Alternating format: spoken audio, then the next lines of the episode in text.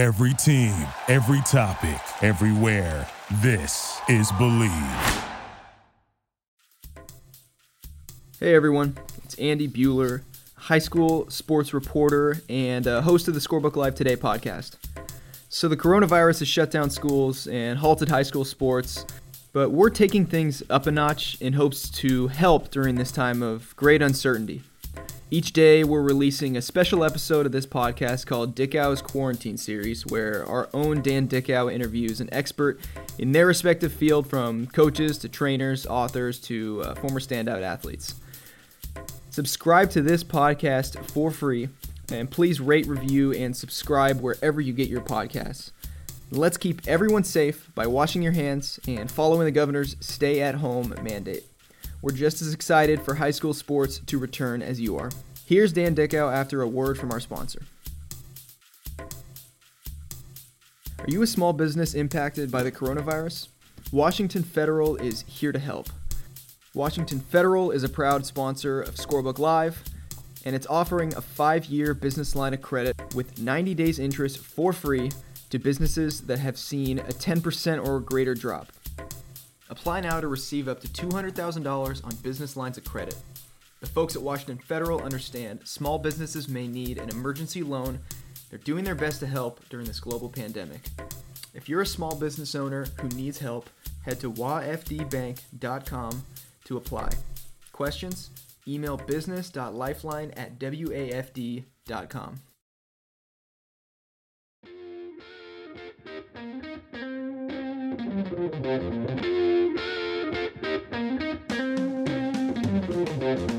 Dan Dickau, Scorebook Live, Washington today with our quarantine series where we bring you a conversation interview with someone in the sports field that is an expert, whether they're an athlete, a author, a coach, uh, a broadcaster. Today, a guest from uh, the Northwest Conference, one of the best Division three basketball conferences in all of college basketball, at George Fox, a 1996 Fort Vancouver High School graduate.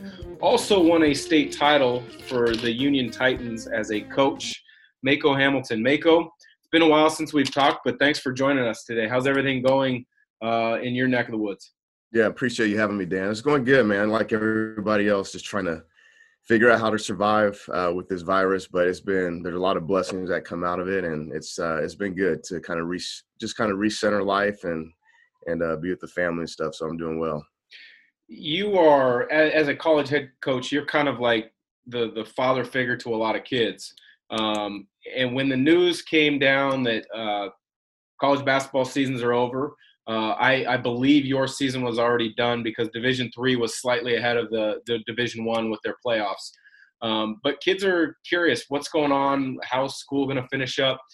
I'm sure they really look to you for advice and you were put in a position where you could be really a mentor a father figure um, how did you share the message, and how have you supported your players since? Yeah, it was it was really uh, unique for us. Um, we were actually on the road doing some recruiting when this all went down, and so it was, uh, you know, it was. And, and as you remember, I mean, that time everything was just happening so fast. It went from one step to the next to the next, and so essentially our kids were in the same boat. They were on campus in classes doing what they normally do, and then all of a sudden you know news broke and then our our school went to you know step one and then they just kind of progressed. And so for me it really wasn't we didn't even have a chance to get together as a team and just kind of like have some closure. It was like kids were being asked to get on out of campus and get home. And so really was about checking in with our guys individually making sure that they were secure uh, had ways to get home because uh, that was the big push of just getting them off campus and getting them back to their home areas um, and our, our school did a really good job and, and our kids were were good. I mean i think like you had said we had finished our season so we are kind of at this point where we were in the middle of um, you know just a little bit of downtime before we are going to pick up our spring workouts and so it kind of worked out good for us in that sense. But um, i know for a lot of our guys too it was good to be able to get home and be with their families when this stuff was starting to really get serious.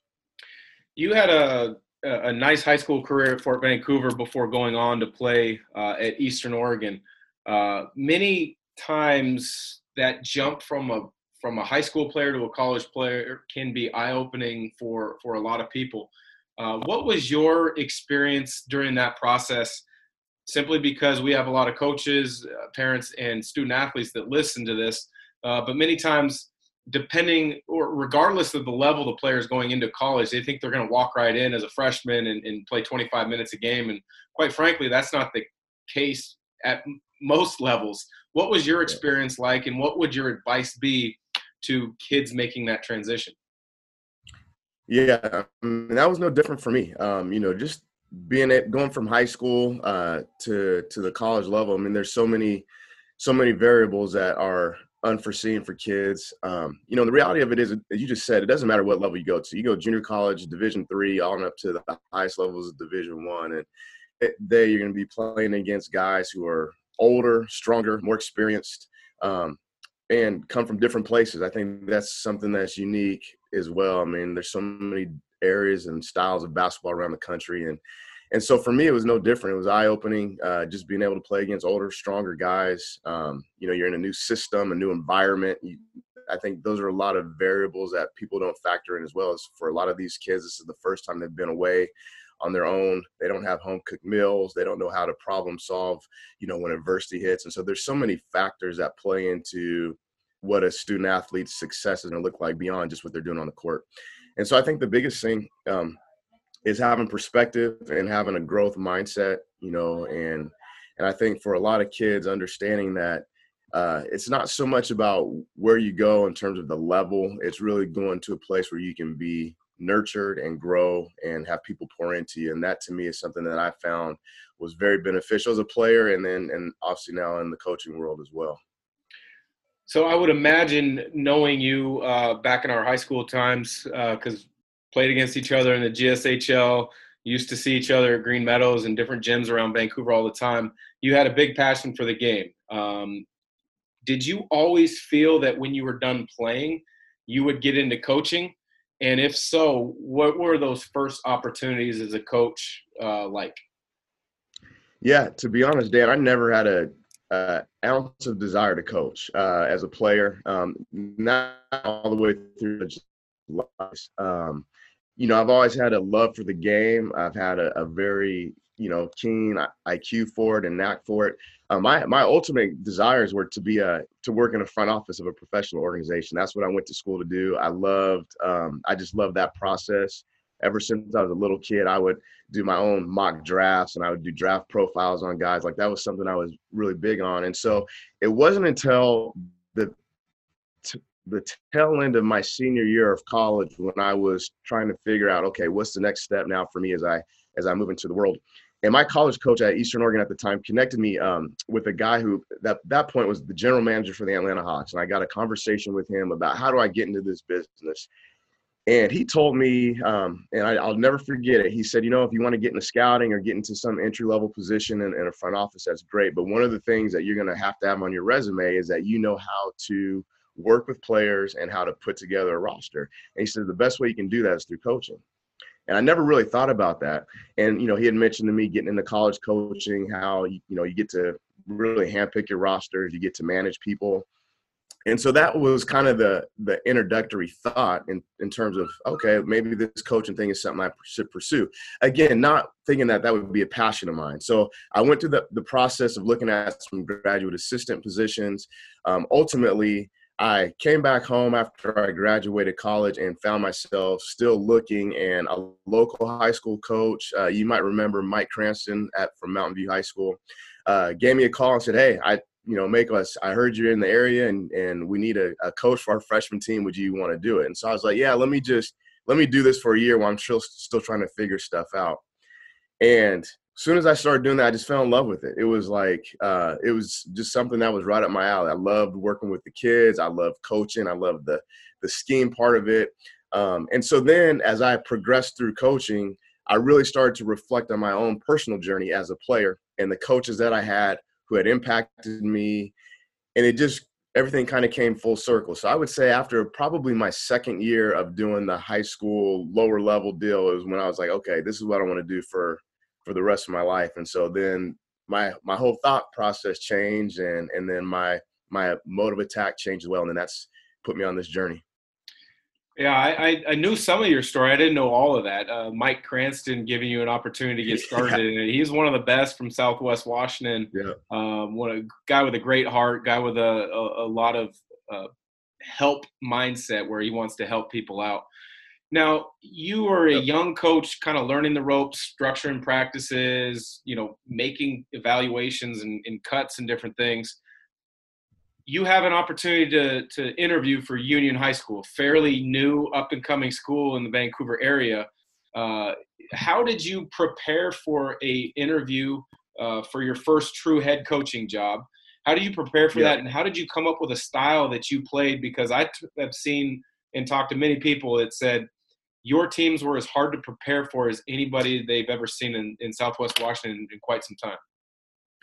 Yeah, you know that that whole process of getting the union job was very unique, and I'm you know just like you, I'm competitive, and uh, so at this point in my journey, I had been coaching at the high school level as an assistant for six years, and was kind of settled in. You know, I just finished uh, doing my master's, so I just got a full time job as a high school guidance counselor, and at that point, that was you know what was kind of paying the bills to be honest and so i was just content on where i was at and then this union high school job opens up. And i'll be very honest i mean i didn't think you know i had a shot at it. I mean it's a brand new high school in a very you know prestigious area of of our county. Um, I, I had heard a lot of names of coaches who were going to be pursuing that job and so for me it wasn't even something that was on my radar. I had a couple people ask me like hey are you going to apply for it? And you know like i just said i'm thinking i don't have much of a shot at that. And then I got a call from the the soon to be principal of Union, Brian Grimstead, and um, he reached out to me not not so much as to like you know say I want you to come, but calls from people who I respect who said I need to reach out to you. And I was kind of like, well, okay, that's really cool. He's like, so would you be interested in the job? And I was very open with him. I just said, you know, I would, but what type of chance do I have? I don't think I have a lot of experience. And he just said, well, if you want it, you need to show me that you really want to get this thing. And he basically just laid it out there like, you got to show me some fight. And so I just said, all right, it's game on, man. And just like you prepare as a player, uh, I went through this preparation. I talked to a bunch of people. I, I you know, just learned what type of questions that would be asked of me. Um, I had a lot of people call on my behalf and I just put together a program. And I, you know, again, I took myself back to those days of being like a quote unquote GM and putting together a program and and I just put it all together. I just got into the lab and and built a program from scratch, and uh, and that was kind of the process. It was a lot of work. Um, I, I, had a lot of people that advocated for me, and I can't. I'd be remiss if I didn't say that. But ultimately, um, that's what it did. And then I was fortunate enough to get the job. And in terms of like how I was always and I don't know where this desire came from, but even growing up as a young kid, I just loved playing fast. I loved, you know, just playing up tempo. Um, it just felt free, and I just felt at that point in time, you know, no teams were pressing. You didn't see that. You didn't see a lot of teams extending their defense.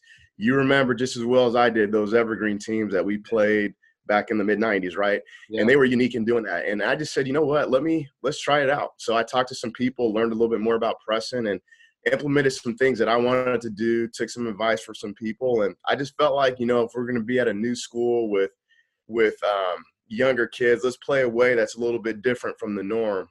And uh, I was fortunate enough to have kids that bought in and, and played hard, and everything else kind of took care of itself.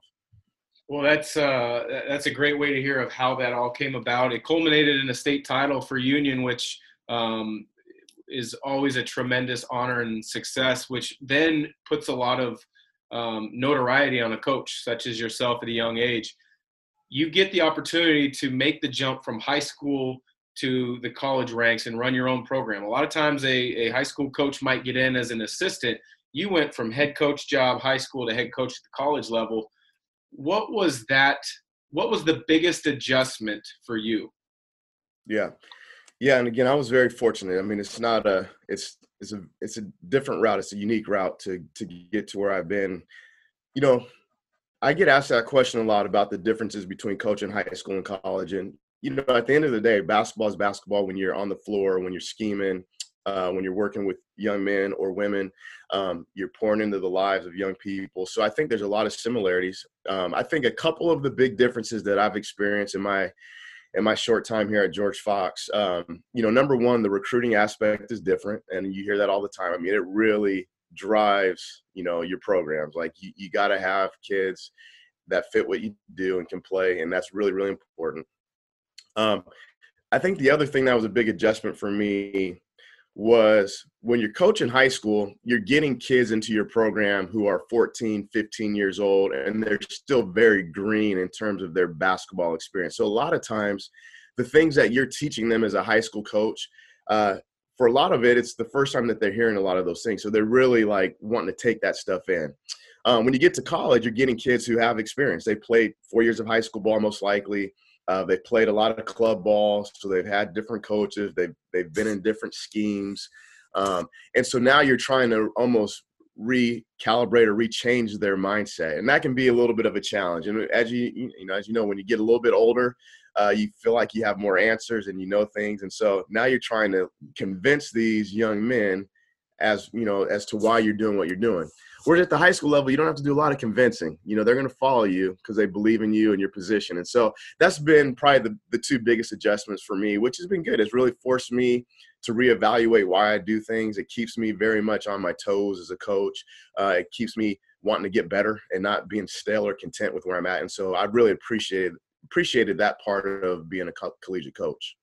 I think one of the most interesting and unique aspects as a college coach, regardless of level, is how interconnected coaches are between those levels.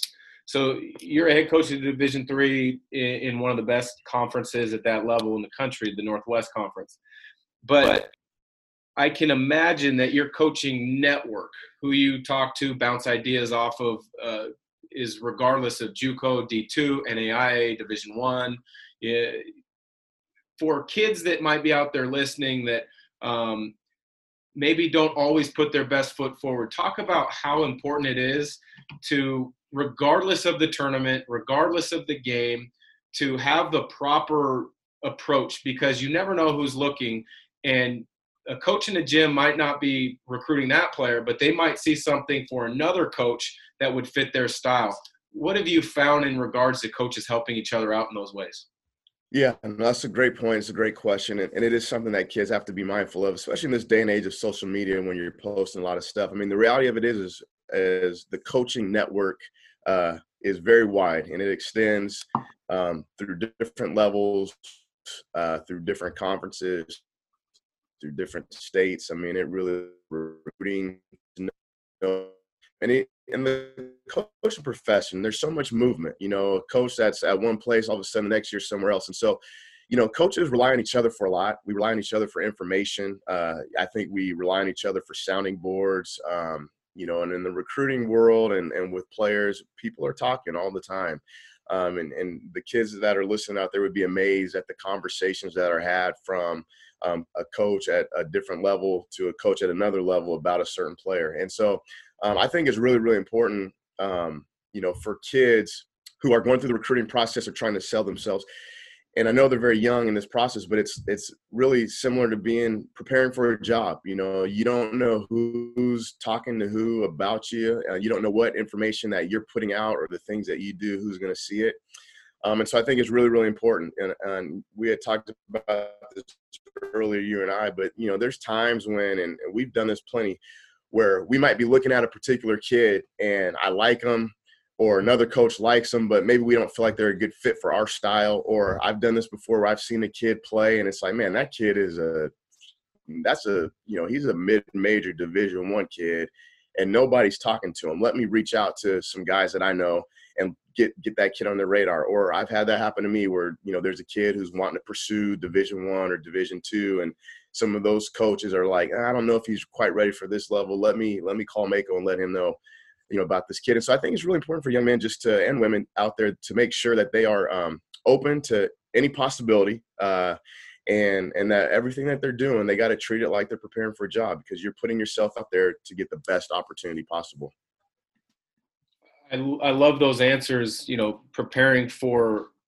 those opportunities just as you as a coach prepared for your next opportunity or a businessman preparing for for a presentation last question before i let you go you've made a, some comments about how other people have helped you along the way in your coaching journey is there one coach that you look at as, and say that he's been a big, big mentor, a huge inspiration? Who might it be, and what were was their message along the way to help you get to where you're at? Yeah, you know, I'm I'm very fortunate um, that I've had a lot of people who have poured into my life uh, as relates to coaching. Um, you know, talking about Mike Cranston initially and to be involved with as a young coach was huge in my development. Um, to this day, I have a lot of people in the profession. Um, and even those who are not in the profession who are just sounding boards for me with you know depending on the situation that comes up i'm in a book just people that are in your corner that are there to support you and so that's been a big part of me. I just i've had a, a village of people who have supported me. Um, my college coach art furman uh, who i played for at eastern oregon um, i would say has probably been the biggest you know influence for me and it really goes back to when i was playing. You know he really showed me a way um, outside of scheming and what you do on the floor how to really make an impact um, in the lives of your athletes. He was a he was an amazing man in that respect, and that really gave me uh, it gave me the tool set and the idea of what it takes to be impactful as a coach. And he's been great for me. I mean, in all my journeys, you know, he's the guy that I call first to get information on. Coach, how do I prepare for this interview? Or I'll bounce ideas off of him, you know, when it comes to recruiting and stuff. So he's been um, you know, a huge mentor for me. Um, and really, I, I, would say without him in my life, I, you know, I wouldn't be where I'm at because I never would have even imagined doing what I'm doing if I didn't have the experience and the opportunities that I had with him. Awesome. I love how you you look back and you've got coaches at different levels, high school and college, that have impacted you. And, and I could look at the same thing and, and talk about people that have had a, a, amazing amount of impact on my life and the fact that it typically is a village, not an individual. So, well, Maco, again, thanks. Appreciate it. And uh, hopefully we will connect sooner rather than later. All right, Dan. Appreciate it, man. Stay safe.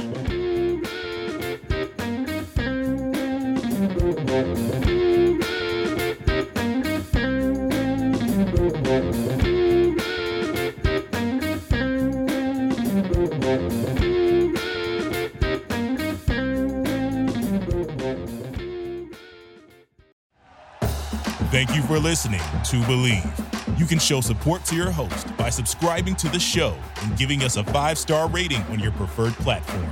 Check us out at Bleav.com and search for B L E A V on YouTube.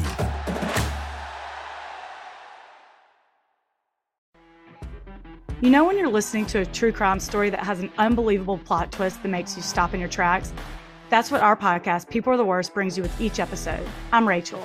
And I'm Rebecca. We're identical twins who love true crime cases that make you say, didn't see that coming, and we hate the people responsible for them. Listen to People Are the Worst now on Apple, Spotify, or wherever you get your podcasts.